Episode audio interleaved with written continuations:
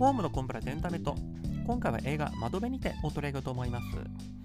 この作品は2022年11月に公開されました日本映画でして監督は今泉力也監督。まあこの方最近はもうヒット作といいますか、まあ、ヒットはしてないかもしれないですけどもあの評価筋から絶賛されるような作品を次々と撮っておりまして今作も今泉監督の新作ってことで、えーと、東京国際画祭なんかでもなんか賞を取ったらしいですし、まあ、すごく期待されてますしあの、まあ、すごい作品また撮ってきたなっていうものだと思うんですけどもジャンルとしてはまあヒューマンドラマになるんじゃないかと思うんですけども、まあ、ヒューマンドラマってただなんかお手軽な分類というか実際の配信とか、まあ、TSUTAYA とかするレンタル屋さんでもヒューマンドラマっていうコーナーとかあの分類がされてたりするものの結局何なんだよっていうとよくわかんないっていうとこがあったりもするんですけどもまあこの今泉作品でいうドラマっていうのは基本的にはもう会話劇なんですよね。今作もいつも通りその何か大きい、まあ、裏テーマみたいなのはあるのかもしれないけども表面上はなんか登場人物たちがダラダラっと喋ってるのをつないでいく中でやっぱ会話が面白かったり何かその登場人物たちがその自分の道を見つけていったりみたいな、まあ、今作もまあそういう感じなんですけどもただもっと今回極端というか、まあ、いや表面的に何の話をしてるっていうのは分かるんだけども結局この話どこに向かっていくんだろうみたいなのがすごくあの薄い作品だったような気がするので結構なんかアート映画的な印象もちょっと受けましたね。なんか中期のゴダールみたいな。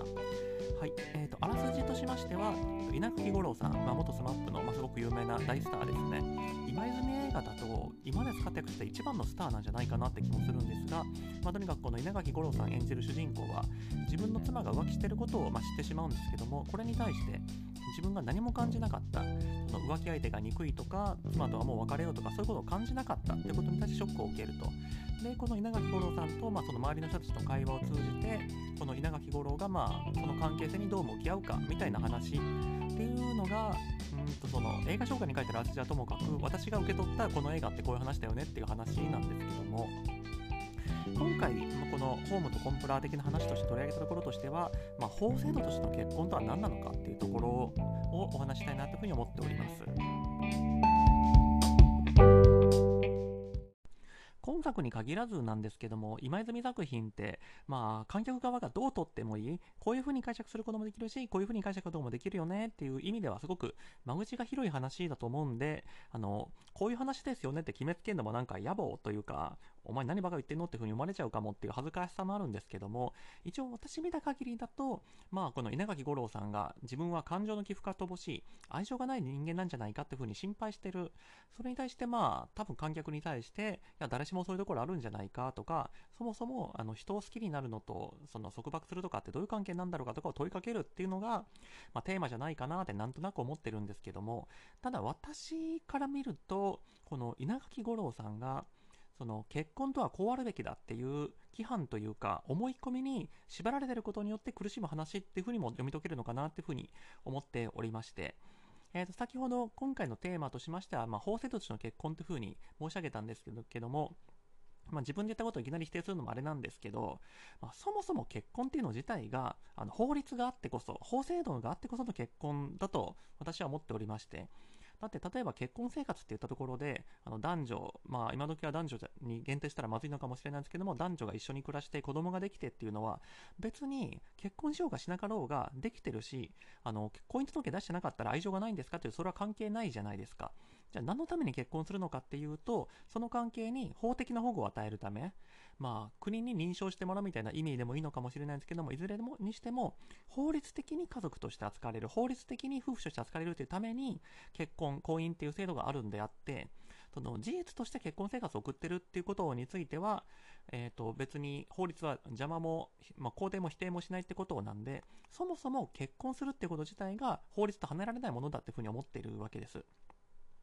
で、えっ、ー、と、多分スパイファミリーの時にもちょっと話したんじゃないかと思うんですけども、じゃあその結婚、法律的な結婚って何なのっていうと、これも本当にどう位置づけるかって国によって様々なわけです。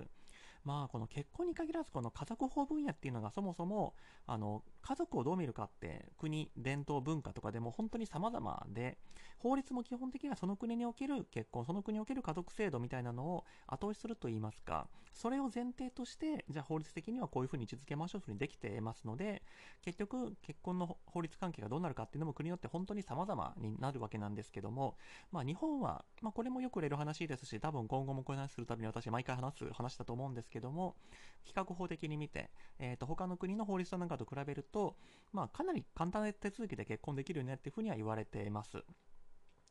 例えば、えっ、ー、と、どこぞの国ですと、あの、教会で誓わないといけないですとか、まあ、キリスト教じゃない人については、まあ、他の救済手段もあるんでしょうけども、えっ、ー、と、そういう、まあ、宗教的な儀式を経ないと結婚できないですとか、あの、商人の立ち会いが必要だとか、まあ、いろんなやり方があったりするんですけども、日本もまあ一応商人、えっ、ー、と、その、保証してくれる人っていうのはいるわけなんですけども、基本的には結婚届、婚姻届を書いて、証人にサインしてもらって、で、えっ、ー、と、それを出せばいいっていう、その、裁判所においてこの人たちは本当に、えー、と結婚する意思があるんですかみたいなことも見なくていいし、神の前で誓わなくてもいいしっていう、まあ、本当に簡単な、えー、と手続きだというふうに言われていますね。まあ多分これ聞いておられる方も映画見たと思うんで、えっ、ー、と、ネタバレだけでも言っていいと思ってるのは、最後、えっ、ー、と、若葉達也さん、えっ、ー、と、この人が、えっ、と、稲垣吾郎さんと、えっ、と、その奥さん、妻の中丸ゆりさんが離婚する時の離婚の時にサインしてくれてたと思うんですけども、まあ離婚する時も、ちょっと余談かもですけども、同じく、日本は比較法的にかなり簡単だっていうふうに言われてますね。えっ、と、この時、まあ、なんで承認が必要なのか、えー、このなんで若葉達也にサインしてもらわなきゃいけないのかっていうのは、まあ、立法過程とかでも結構、そんなに議論せずに進んできたんじゃないかみたいな話もあったりするんですけども、一応、最高の余地を流すためだっていうふうに言われてますね。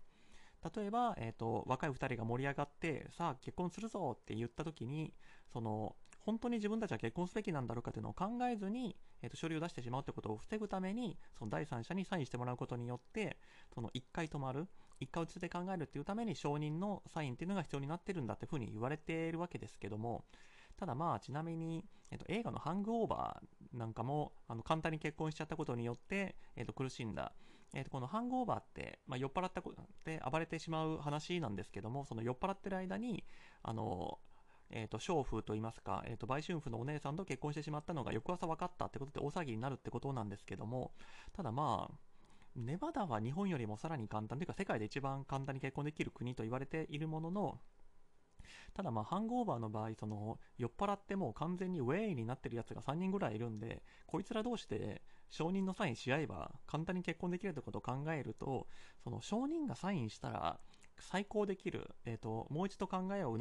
直すことを促されるって、それどんだけ本当なんだろうっていう気もしますし、日本の場合においても、この署名ってかなり形式的なんですよね。例えば、えっ、ー、と、婚姻届とか出された方だと、あの、ご存知かもしれないんですけども、承認のサインってこれ本当にサインだけなんですよね。例えば、えっ、ー、と、この名前の人、この住所の人が本当にいるのかって、市役所とか区役所の人ってこれ確認してるんですかね住民票とか出したら、あ、この人いるんだねっていうことでわかるかと思うんですけども、本当にサインだけですので、これは、もう本当に実在しない人書いてもいけるんじゃないかっていうかもっと言うと、その証人の人、証人に書いてもらわなくても、結婚する2人が適当な名前書きゃいけるんじゃないかみたいなことを考えていくと、んいや、本当に形式だなというふうには思うんですけども、じゃあここにおいて、この結婚することによって、その2人がどういったえーと、気持ちを持つのか、結婚することによってそのどういった権利義務を持つのか、まあ、まさに法律上の話ですね。ここについてはもうちょっとって触れようかと思うんですけども、えー、とこの物語、この窓辺にてにおいては、まあ、稲垣吾郎は結婚してることの意味、価値って何なんだろうかってことについて、まあ、基本的に悩んでる人だと思うんです。えっと、妻が浮気したのに自分は怒らないってことは、それはすなわち結婚してる意味がないんじゃないかまで思い立ってしまうと。まあ、ただ幸いなことに、この、えっ、ー、と、妻を演じております中丸エリーとの間では、あの、結婚してることの意味、価値っていうのは、あの、浮気しても起こらない場合は結婚してる意味がないんだっていうことについて、ある種コンセンサスがあったというか、ズレがなかったっぽいので、その、この2人の間で、いやその浮気して怒らないから離婚しなきゃいけないってそんな理屈なくない的な議論はする必要がなかったわけですけども、まあ、これ多分言い換えるとこの稲垣中村夫婦の間ですとそのお互いに愛し合っていることっていうのが結婚生活を維持する条件であるとお互いに愛し合ってないと結婚生活は維持してはならないんだっていうそういう合意といいますかまあ暗黙の了解っていうのがあったのかなというふうに思いますね。まあ、もっと言うと、まあ、単に愛し合ってるだけじゃなくてそのお互いを唯一無二の存在として愛さなきゃいけないんだと。だから浮気っていうことをしてしまうとそこから外れるから許されないんだっていうこと。でまあ、こんなわざわざ言わなくても当たり前だろうっていうふうに、えー、と聞いてて思われる方もいるかもしれないですけども、まあ、これももちろんえっと、現代においては、まあ、一夫一夫制、えっと、夫と妻がいて、それぞれが愛し合って、で愛がなくなったら、えっと、夫婦生活もおしまいだっていう感覚は、まあ、すごく一般的なんでしょうし、まあ、おそらく、多くの国において、多くの地域において、時代において、一夫一夫制って、まあ、多分マジョリティだったんじゃないか。まあ、時代とかによっていろいろですけども、なんだかんだ言って結構さすがだったんじゃないかって気がするんで、別にこれ自体全然間違ってるわけじゃないんですけども、ただ、まあよく言われる話ですけども、一夫多妻制を認める国っていうのは現代でもあるわけですし、そういう国ですと、その結婚することと、相手が唯一無二のパートナーであることっていうのは、これはイコールじゃないわけですし、あと日本においても、まあ、今は多分、ここまで考えてる人ってそこまでいないと思うんですけども、家制度、家の存続が結婚だっていうふうに考えられてた時代、例えば、えっ、ー、と、もう、政略結婚ですとか、その商売を継ぐために、えっ、ー、と、婿養子みたいな形で取ってくるみたいな場合に、えーと、後後継ぎを向こうで取ってくるような場合になってくると愛し合ってないからあの人とは結婚できませんとか愛がなくなったから政略結婚解消しますって言ったらお前アホかっていう風になると思うんですよね。ってなるとここで言うその愛し合ってることっていうのと結婚してることっていうのはやっぱり同じ価値ではないイコールではないわけです。では冒頭で結婚っていうのはそもそも法律的なものなんだよと。法律が決めた枠内に入ろうとするから結婚なんだよっていうふうに申し上げたかと思うんですけども。じゃあ日本の法律において日本の民法において結婚っていうのは何をすることだって言ってるのか。どういうものなのかって言ってるかっていう話をしようかと思うんですけども、まあ、最近その同性婚の関係なんかでもよく話題になります憲法25条。あの法律より1個上の憲法ですね、ここにおいてどう言ってるかっていうと、まあ、両性の合意のみに基づいて婚姻ができると、まあ、細かい要件は法律で決めるけどねっていうのもついてるんですけども、ここで両性の合意に基づいて、まあ、ここでいう合意って何なのと、まあ、よく、えー、とこの同性婚問題で話題になるのは両性の方ですけども、今話題にしたいのは合意の方なんですけども、どんな合意をすれば結婚生活ができるの、結婚できるのっていうことについては、まあ、この憲法での上では少なくとも何とも言ってないわけですね。じゃあ民法の世界で言うとどうなってるかっていうと、まあ、いろんな切り口があるかと思うんですけども、えっ、ー、と、まあ、えーと、親族法、家族法の世界だと、まあ、こんな感じに分類するのかなっていうのが、一応3つの機能があるんじゃないかなというふうに思っておりまして、まあ、まあ、多少私のオリジナルの見解も入ってるんですけども、1つ目がま財産的な機能ですね。結婚した場合においては、まあ、相続関係もえーと、生じますし、つまり配偶者が死んだ場合は自分の財産がその配偶者に渡るっていうのもありますし、例えば、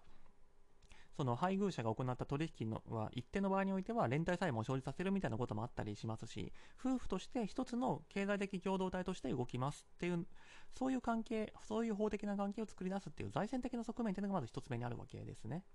で、2つ目に、扶養的側面。まあ、扶養的な機能。これもちょっと財産的な側面と似てるっちゃ似てるんですけども、えー、とこの扶養は扶養家族の扶養ですが、あのこれはまよく法律、民法の世界なんかだと手を汚す義務なんて言い方もしたりしますけども、つまり、えーと、赤ちゃんの例えで言うと養育費を払うのが財産的側面だとした場合あの実際に自分があのお物に手をまみれさせながら、まあ、まみれさせる必要はないんですけどもあのおむつを変えるのが扶養する義務だっていうふうな言い方もしたりするんですけども、えーと実際にその物理的に相手方をその助けてあげる、お互いにま慈しみ合うっていうのが扶養的側面ですと、まあ、子育てを一緒にしましょうっていうのもこの扶養的側面の一つとして入ってるのもいいかもしれないですけども、例えば、えー、と配偶者が病気であったり、配偶者が要介護になったりしたら、その残されたパートナーはその人を助けるでしょうと。夫婦っていうのはお互いそういう助け合う義務を持ってるんだ。こういう扶養的な機能っていうのもあって、これは財産的な機能とは一応区別できるのかなと。まあ、結構結びついてる部分もあると思うんですけども。で、3つ目、まあ、今回特に問題になるところだと思うんですけども、えーと、民法上、不貞行為、まあ、浮気をした場合については、まあ、制裁を通じて間接的にそういった浮気、性的関係を行わ起こさないようにするっていう機能ももちろんあるわけです。えーと、具体的には、えーと、浮気をした相手に対してその浮気をされた方の、えーと、配偶者つまり妻が浮気した場合については夫が妻の浮気相手である、まあ、男性なのかとにとにかくその妻の浮気相手に対して損害賠償請求ができますと。これ裏返すとその結婚の外にいる人からすると結婚してる人にちょっかい出したら損害賠償請求されるかもしれないと。だから結婚生活夫婦関係は尊重しないと,、えー、と損害賠償されちゃう請求されちゃうから嫌だよねって感じでのその間接的な、えー、と夫婦関係の維持機能っていうのがあるわけですしえー、と同じく、えー、と夫婦関係の方につきましては浮気が同じく浮気が生じた場合についてはこれは離婚原因になると、まあ、日本の場合はもうほとんど離婚って合意に基づく離婚。お互いで離婚しましょうねって言って離婚届出して書いて出しての離婚なんですけども一応一方当事者がどうしても嫌だって言った場合については調停なり裁判なりを通じた離婚っていう道も開かれてるわけですけどもえー、とこの場合その離婚自由っていうのが必要なわけですね。相手方にその裏切りというかもう結婚生活をどうしてもできないような事情がない限りその裁判に訴えたらできないんですけども浮気不貞行についてはその離婚自由として認められていますのでこれを裏返すとその性的な低粛さ性的な、えー、と関係をきちんと守らないやつについては夫婦関係を継続することを認めないって国が言ってるとも言えるわけですのでそういう意味ではやっぱりにあの日本の民法が想定しているその夫婦関係、結婚生活っていうのはさっきの財産的側面と扶養的側面、加えてこの不貞行為のコントロールを通じた、えっと、夫婦間でのみその性的行為を、性的関係を結ぶことに対する期待っていうのがあるのかなっていうふうに思います。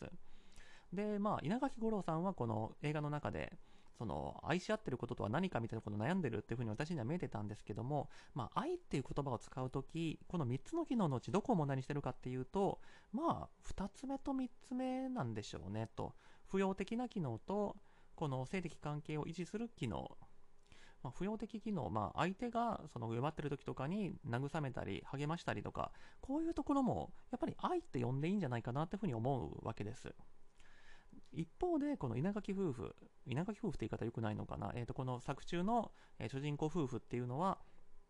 1つ目と2つ目はまあ問題なかったんだと思うんです。まあ、これ、共働き夫婦っぽいですし、その財布をどう分けてたかとか分かんないんで、財産的側面について何を考えてたかっていうのはちょっと映画から読み取れないんですけども、そのお互いにま声を掛け合って、ちょっと仕事のことでも協力し合ってっていうところからすると、その扶養的機能については全然問題なかったと。そのお互いその生活するパートナーとして慈しみ合うってことについてはこの夫婦は問題なかったんじゃないかっていうふうに思うんですけどもこの3つ目の性的関係についてはどうだろうなっていう関係にあったと。で稲垣吾郎さんがまさに悩んでたところっていうのもその性的関係としてこの中村ゆりが不定した時にいや俺のもんだって風にその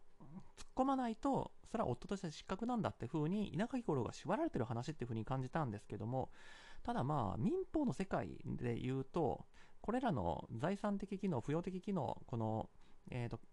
性的の低粛さの維持機能みたいなやつは、その権利としては持ってるのは確かなんですけども、まあ、民権利ってか基本的にそういうものではあるんですけども、行使しなきゃいけないっていう決まりは別にないわけですよね。別に、あの、相続だって放棄してもいいわけですし、えー、と離婚した時にその慰謝料請求だとか、えー、と婚姻費用分担請求、まあ、そういそういう、えー、とお金払いなさいってことはできるわけですけどもいやいりませんよっていうのは別に自由ですし扶養的側面だっていや私はもう風邪ひいても自分で治すんだとあの看病なんかしなくていいっていうのも自由なわけですしこの不貞行にしてももちろん、いや、うちの夫婦は自由なんだよと、お互いあのセックスパートナーを見つけて好きにやってんだよって夫婦がいても別にいいわけです。その侵害してきたら別に損害賠償請求できるよって言ってるだけで、侵害してきたら損害賠償請求しろとは民法は一言も言ってないと。だけど、多分この稲垣吾郎さんは、この民法が、えー、と想定しているこの機能、その不貞行為にがあったら、何か制裁を超えなきゃいけないみたいな機能について、その自分は強制されていると、そういう形でなければ夫婦としてやってはいけないんだって風な規範に縛られてるんじゃないかっていうのをちょっと見てて感じたわけですよね。で、ここでちょっと引っかかってくるのは、その3つ目、えっ、と、この、低粛さを維持するっていう義務のところについて、あの作中でははっきりと何も言ってなかったんですけども、この稲垣吾郎と中村より夫妻っていうのは、そもそも、その、なんて言ったらいいのかな、まあ、性的交渉を持っていたのかっていうのは作中、まあ、あえてだと思うんですけど、曖昧にしてたような気がしていて、まあ、この若葉達也、志田未来夫婦、こっちの方は、なんか、若葉達也も浮気してますけど、なんかちゃっかりやってんだろうなって気はちょっと、えっ、ー、と、映画の中から感じるんですけども、なんか、この稲垣中村ゆり夫婦はそもそもセックレスレスだったんじゃないかな、みたいなちょっと感じるんですよね。あの、まあ、寝室行きますって言っても、まあ、その寝室が、えーと、同じ寝室を指してるのか。で同じ寝室を指してたとしてもあの同じベッドで寝てるのかとか、まあ、同じベッドで寝ているけどもセックスするのかしないのかみたいな、まあ、段階いろいろあると思うんですがそこについては全然触れてないんで劇中についてどういう設定かって何とも言えないんですけどもただこの稲垣吾郎を演じるキャラクターのすごくその性的欲求へのそのこだわりのなさというか執着のなさみたいなのを考えるとそもそもこの稲垣吾郎演じるキャラクターって3つ目に対してこの性的コントロールを通じた支配みたいなものについてすごく関心が薄い人になったんじゃないかなっていうような気がしておりまして。まあもちろんその中村より、えーと、この妻の方としてこの3つ目の要求性的欲求っていうのが夫婦において極めて大事なんだと。この2つはあの必ず夫が供給しなきゃいけないものなんだと。あの外注するのはいけないんだと、まあ、中村自身はその浮気しちゃった側ではあるんですけども外注することは夫婦とは許されないんだっていうふうに考えてるんだったらその稲垣吾郎としてそれを提供できない以上あの別れるっていう決断に行くのはそれはもうしょうがない話だと思うんですけどもただその稲垣吾郎がその中村と話す前に悩んでた段階としてその3つ目が俺はそのカバーできない、えー、とこの中村の3つ目をその自分のコントロールの対象から外すことは許されないんだっていうふうに思い込んでることはなんかちょっと不幸なことなんじゃないかなっていう気がしていて。だって少なくとも2番目における不要的機能における愛情っていうのは稲垣吾郎は中村に対して持ってたんじゃないかなというふうに思っていて。もちろんえ私はもちろんその夫婦っていうのはあのそのセックスを他の人と自由にしていいんだそうあるべきだって言ってるわけじゃないんですけどもただその稲垣吾郎においてその自分の狭い枠に閉じ込めてしまってるもちろん、えーと、何度も言うようですけども仲間よりはあのその性的交渉っていうのも夫婦関係において大事なものでそこをあの逸脱してしまったら夫婦として壊れるんだっていうふうに思ってたんだったら結論としてこうならざるを得ないのはそうなんですけどもこの稲垣吾郎側の発想として頭からそういうふうに思い込んでそれで自分を追い詰めていくっていうのはなんか不幸というかかわいそうだなって気はちょっとしたんですよね。まあまあもちろんこの中村ゆり側にその人間はま誰しも性欲があるものなので、まあ、誰しもは言い過ぎか、えー、と多くの場合性欲があるものですのでその性行為をするなと,、えー、と稲垣吾郎においてあのそんなに興味がないんだから中村ゆりは我慢しろっていうふうに強制するのはそれは酷な話なんで、まあ、いずれなんとかなる話だったのかもしれないですけどもこの2人の間の話し合いにおいても稲垣吾郎側においていや俺はあのここについてそんなにあの支配したいとかそういう欲求がない人なんだって風に正直に打ち上げてたら何かもっと別の解決策って出たかもしれないなっていうのはちょっと感じるんですよね。まあこの稲垣吾郎がその性的なものに対して執着がない人だっていうのはなんか作中でもちょっと匂わしてんじゃないかなっていうふうに私としては感じていてあの途中玉城ティナさん演じるえー、と作家さんですね、この人とのラブホテルのシーンって、あれちょっと私、異常なんじゃないのって感じたんですけど、ただ、まあ、なんでもなんか、うん、17歳って設定だしなっていう、その工作、盗作した感じもちょっとありはするんですけど、一応このラブホテルのシーンって、まずその女性と2人きりでラブホテルで一晩過ごしましょうって風にこの稲垣吾郎が呼ばれてあ困ったなーみたいななんかすごいあののほほんとくるんですけどえこれはちょっとこの人おかしくないって感じるんですよね。いや、もちろんその男と女2人っきりになったら遅いに決まってんだろうっていうそういうマッチョな話をしたいんじゃなくて、なんか一応確認とかしないのって、あの、いや、あのもしお誘いいただいたらあれなんだけども、あの私はあの結婚もしてるし、あなたはまだあの未成年、高校生なんで、あのそういう関係にはあの絶対しないようにしたいからみたいな、そういう説明というか、なんかないのって思って、で、その後も、まあ、玉城ティナが、まあ、シャワー浴びるねって言って、まあ、裸になるわけですけども、それについても、あじゃあ僕ちょっとあっち向いてるねみたいな、え、この人ちょっと変じゃない？みたいな、そのちょっとドギマギするとかそういう反応も全然なく、その意味でなんか、そう稲垣吾郎がその意図的に、その性欲がない人みたいに描かれてんじゃないかなみたいなところはあって、まあ、ただもちろんその17歳の高校生を、まあ、稲垣吾郎が何歳の設定かっていうのは分かんないですけども、まあ、50の、えーとまあ、実年齢に近い50歳ぐらいの人だとしたときに、まあ、子供のやることだからで、その流しちゃうっていうのも、まあ、それは描写しておかしくないのかなと思うんですけども、ただここでちょっと盗作してるって私が申し上げたのは、玉城ティナさん、どう見ても17歳じゃないんですよね。実年齢25歳ですけども、まあ、実際にもうちょっと上に見えてもおかしくないなって、えー、とそういうちょっと、まあ、色っぽい人だと思うんですけど、そう、少なくとも17歳じゃないよなっていう風になった時に、その稲垣吾郎、あるいは観客である我々として、なんか高校生なのに、あの、落ち着かない、その低粛な、えー、ところが足りない人だなって風に見るのか、いや、この25歳の女がなんかちょっと誘ってるぞって風に見るのか、これはどっちが正解なんだみたいなのはちょっと、てか、どう、どういう設定なんでしょうね、この玉城ティナの人は。え、ー、と、17歳なんだけども、あの、20代半ばぐらいに見える、すごく色っぽい人っていう設定なのか、まあ、実際は25歳なんで25歳にしか見えないんですけど、っていうことなのか、いや、それは、あの、こっちの心のフィルターによって、あの、25歳玉城ティナじゃなくて、17歳の女性として、子供として見なさいっていう、そういう、その、要請がかかってるのか、これどっちなんだろうっていうのはちょっと悩むところではあるんですけども、ただまあど、まあ、でも17歳だとしても、その、目の前で女が裸になって、あ、じゃあちょっとあっち向いてるね、みたいな、その、全く無関心っていうのはちょっと怖いなっていう気はするんですよね。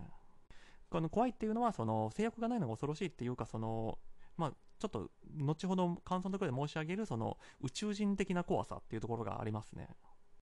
じゃあ最後、映画全体の感想をお話ししようかと思うんですけども、まず、面白いか面白くないかで言うと、これ、いや、面白くはないと思うんですよね。いや、見てて、おおって引き込まれるとか、最後どうなるんだろうみたいなワクワクがあるかっていうと、そういう映画じゃない。まあまあ、多分、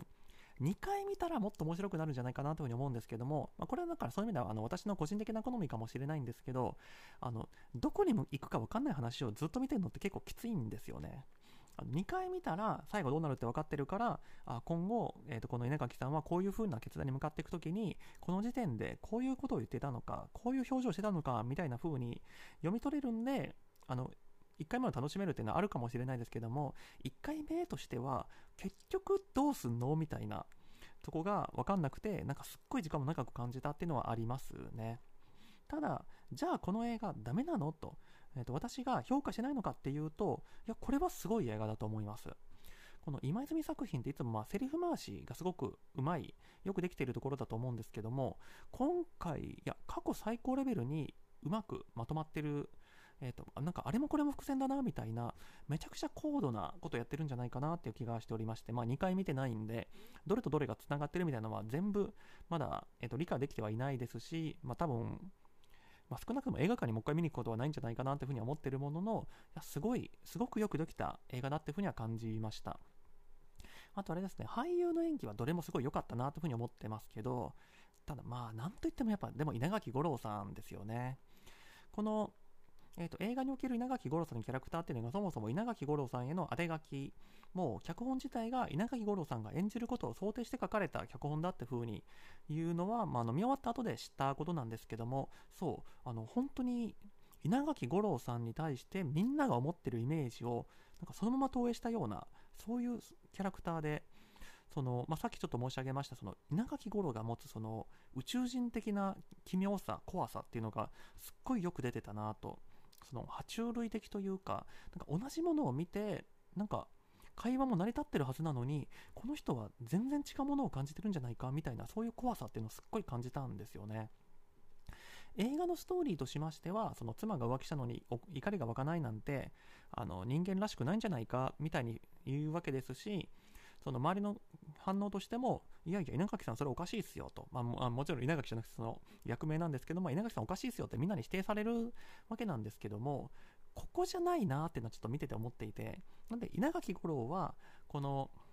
妻が浮気したのに怒らないっていうのは自分に愛情がないんじゃないかみたいなふうにずっと悩んでるんですけどもそれは私からはしたらむしろその人間らしい反応でその稲垣吾郎らしさの中では薄い部分だと思っていてあの他の場面でもっとそのあ稲垣吾郎っぽいなっていうのをすごい感じたんですよね。その非人間性としてはだから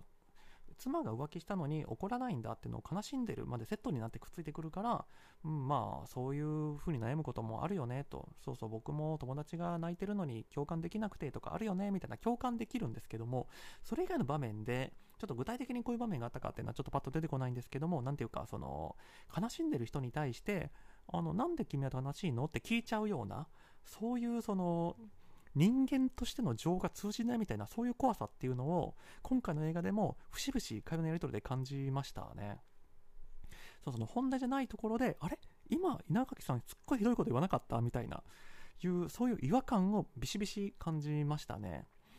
で、これちょっとしたその思い出話なんですけど、私、稲垣吾郎さん自体は1回だけ生で見たことあるんですよ。あもちろんその街ですれ違ったとか友達だとかじゃなくて、コンサートで見たんですけども、えっ、ー、と、これは、えっ、ー、と、まあ、私別に SMAP のコンサート行くほどのファンじゃなかったんで、いつも通りあのフェスで見たんですけども、その、もう SMAP は解散した後で、えっ、ー、と、新しい地図っていう、えっ、と、稲垣さん、香取さん、その草薙さんのまあ3人で来られたんですけどもなんかもう話してるのがもう同じ空間にいる気がしなかったんですよね。まあ、まあ厳密にはあの一番感じたセリフは稲垣さんじゃなくて香取さんが言ったような気はするんですけどもなんかこう同じコンサート会場にいて自分はこの人のライブに参加してるのになんか遥か高みから声をかけていただいてるみたいななんかそういう印象すごく感じたんですよね。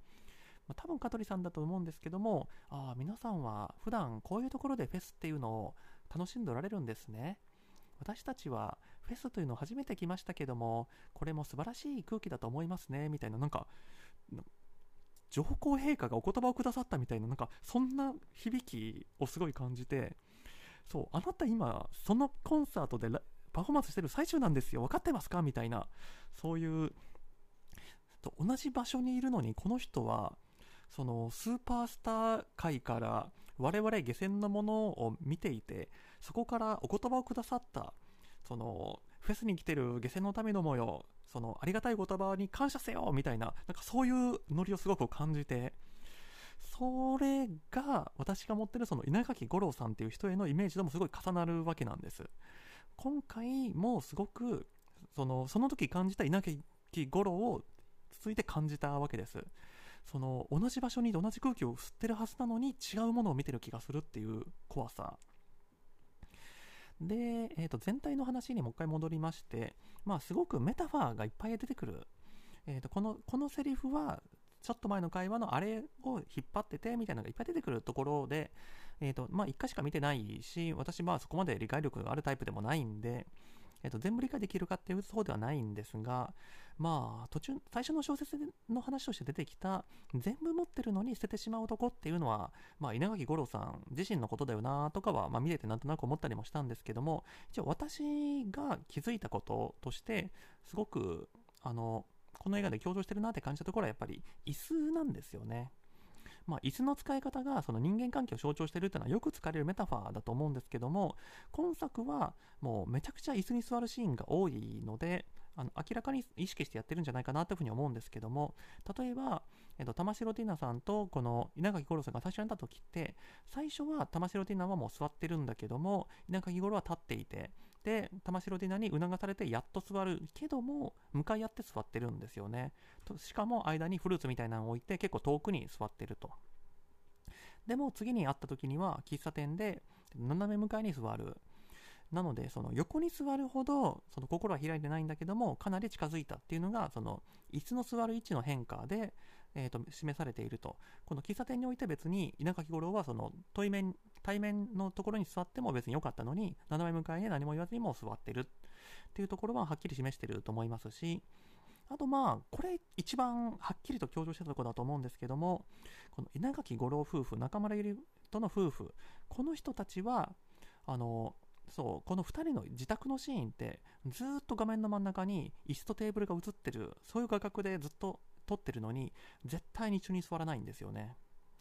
その話をしてても稲垣吾郎はなんか後ろの流しの後ろにいたりとかその椅子の横を歩いて通ってったりとかそのずっとど真ん中に椅子とテーブルがあるのに絶対にこの椅子に座らないんですよね。ただまあ一応、えー、とその後に志田未来が、まあ、夫婦を訪ねて相談しに来たっていう場面があってその時はこの2人は横に並んで座ってるんですけどもただこれはその外向きの関係その夫婦として設定られた時についてはさすがに並べて遊ぶんだけどみたいなそういう願意でその2人きりの関係の時には絶対に横に座らないんだっていうそういうその、まあ、外面内面みたいなところを象徴してるんだなっていうふうに私は理解したんですけども一応2人きりの場面で横に座るっていう関係はこの映画の中だとあと冒頭の居酒屋での若葉達也と稲垣吾郎が並んでご飯食べてるシーンでしか出てこないんで、えーと、本当に心を開き合ってる友達関係っていうのはこの2人だけなんだっていうのが示されてるんじゃないかなというふうに私は思うんですけども、まあ、一応のこの玉城ティナのおじさんって人とも横に座ってるんですけどもこれはあのパイプ椅子みたいな椅子で椅子と椅子の絵が結構離れてるんですよね余計距離があるといいますかそういうところがすごく、まあまあ、私が見つけたのはこのいつのとこだけですけども、他にいっぱいあるんじゃないかなというふうに思って、あの読み解きがいがある映画なんじゃないかなというふうに思います。はい。というわけで今回この辺りで終わろうかと思います。ご清聴どうもありがとうございました。